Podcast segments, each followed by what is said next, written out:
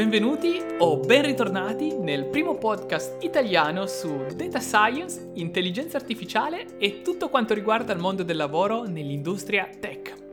Io sono Alessandro Bersia, Data Scientist che esercita la professione in Canada e condivido con voi la mia esperienza nel mondo dell'intelligenza artificiale in giro per il mondo. Buon ascolto! Benvenuti in questo episodio. Oggi parleremo di recruiters, oppure in italiano cacciatori di teste, ossia quelle figure professionali il cui unico scopo è proprio quello di andare a scovare ed attrarre talenti. Vedremo assieme le diverse categorie di recruiters e soprattutto nell'industria tech, nell'industria IT è davvero normale essere bombardati costantemente di messaggi da parte dei recruiter stessi. Io infatti ho utilizzato il mio profilo LinkedIn per selezionare alcuni dei messaggi che ricevo quotidianamente proprio per spiegarvi le diverse categorie di recruiters, cosa aspettarsi da ognuna di esse e ovviamente anche come interagire con essi. Sostanzialmente esistono due grandi categorie di recruiters. La prima sono coloro che sono assunti e lavorano esclusivamente per una determinata azienda, per una determinata compagnia, per esempio, non so, Google, IBM o quella che vuoi tu. Questi recruiters tendenzialmente ricercano posizioni soltanto per quella determinata compagnia e lavorano esclusivamente con essa.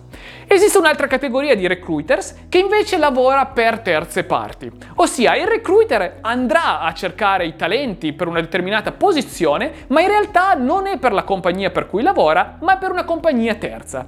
Perché vi sto dicendo questa differenza? Perché è molto importante sia nel momento in cui i recruiter vi inviano un messaggio per capire con chi abbiamo a che fare e anche perché ha molto a che fare con la retribuzione stessa. Quindi, senza dilungarmi oltre, vi farò vedere proprio con dei messaggi presi dal mio profilo la differenza tra queste diverse tipologie.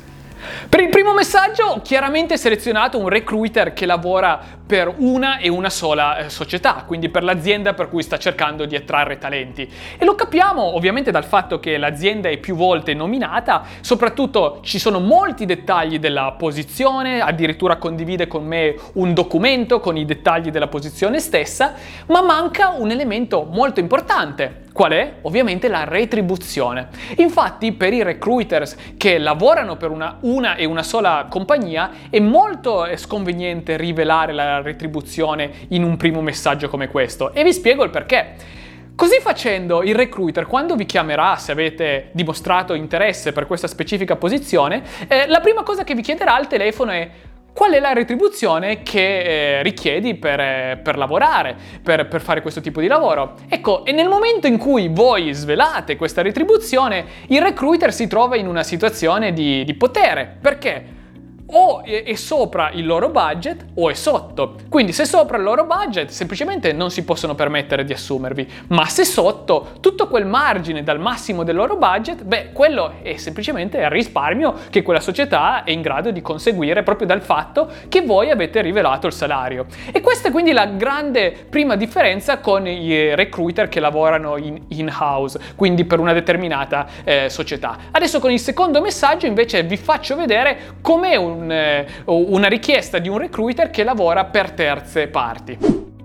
Per questo secondo messaggio ho appunto selezionato un recruiter che è chiaramente un middleman, quindi la persona di mezzo tra la compagnia che sta cercando il talento e il recruiter che sta andando a cercare candidati, e vediamo che ovviamente ci sono molti meno dettagli sulla compagnia stessa, sul team. Mi dice semplicemente che è una compagnia in centro a Toronto, però c'è un elemento che è molto molto ben specificato sin da subito ed è la retribuzione. In questo caso stiamo parlando di $190,000 più bonus.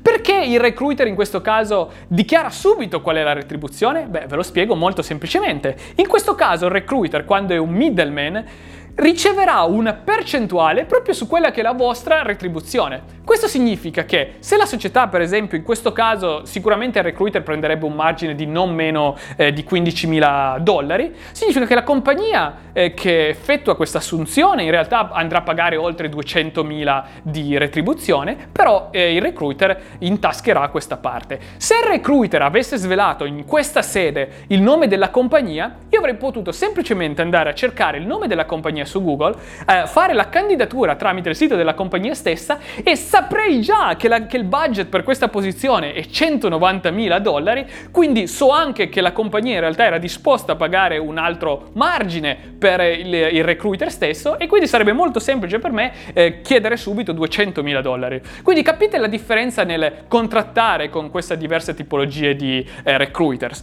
È una differenza sostanziale, perché mentre il primo era incentivato a tenere molto basso la retribuzione ed essere voi i primi a dichiarare quanto volete essere pagati per quel determinato lavoro, con questa seconda categoria invece è il recruiter che vi dirà a tutti gli effetti quant'è la retribuzione di questa posizione ed eventualmente ha tutto l'interesse a mantenerla alta, perché non è lui che paga di tasca sua questi soldi.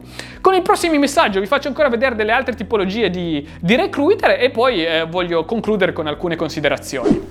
Questo terzo messaggio è invece di un recruiter, anch'esso un middleman, ma qua stiamo parlando di una startup che è in fase di finanziamento. Infatti quando c'è scritto Series B Organization sostanzialmente significa che è una fase di raccolta fondi. Ecco, vediamo che anche qua la retribuzione è ben specificata e ancora una volta si tratta sempre di compagnie che delegano ad altri la ricerca dei talenti e ancora una volta il recruiter intascherà una percentuale, quindi di nuovo il salario è ben specificato.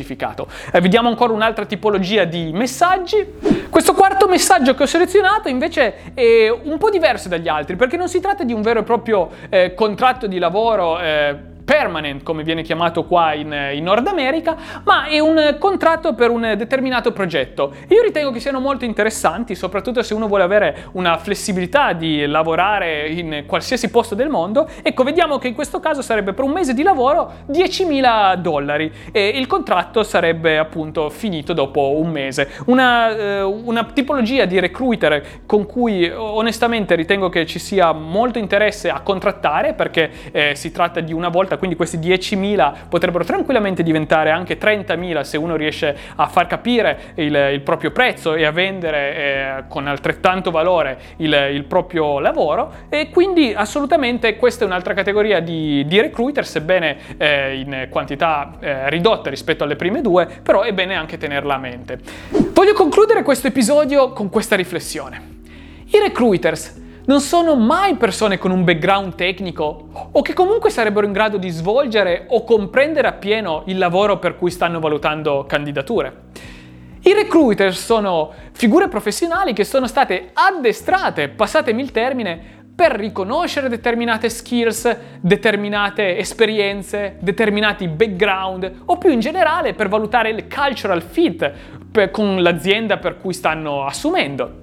Quindi per ottenere questa prima iterazione, questo primo contatto con i recruiter, è importante avere un profilo ed avere le esperienze, dimostrare queste skills in modo che i recruiter si riescano a individuare in voi un buon candidato, ovviamente tenendo conto l'industria di riferimento, che in questo caso è l'industria tech, l'industria del software, del machine learning, della data science o più in generale del software development. Detto questo, io ti ricordo che se stai cercando di crescere nell'industria tech, l'industria del software oppure data science e hai bisogno di un aiuto concreto per massimizzare i prossimi step, controlla il nostro sponsor che è tensorgen.it, ci sono dei servizi di consulenza che farebbero proprio al caso tuo. Detto questo, noi ci vediamo nel prossimo episodio di Data Club. Come al solito iscriviti al nostro canale YouTube per partecipare agli episodi in diretta, e per oggi è tutto. Noi ci vediamo o ci sentiamo al prossimo episodio. Ciao!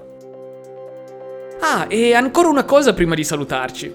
Se ti è piaciuto questo episodio, puoi dimostrare il tuo supporto a Data Club lasciando una review a 5 stelle su iTunes. E non dimenticare di iscriverti al nostro canale YouTube, Extreme Generation IT. Trovi sempre il link nella descrizione. In questo modo potrai far parte della nostra attiva community, partecipare alla chat durante gli episodi in diretta e votare ai sondaggi settimanali in cui viene deciso l'argomento per il prossimo episodio. Inoltre, non dimenticare che puoi inviare le tue domande visitando tensorgen.it e utilizzando l'apposito modulo nella sezione Podcast Data Club. Dal Canada per oggi è tutto, ti aspetto nel prossimo episodio.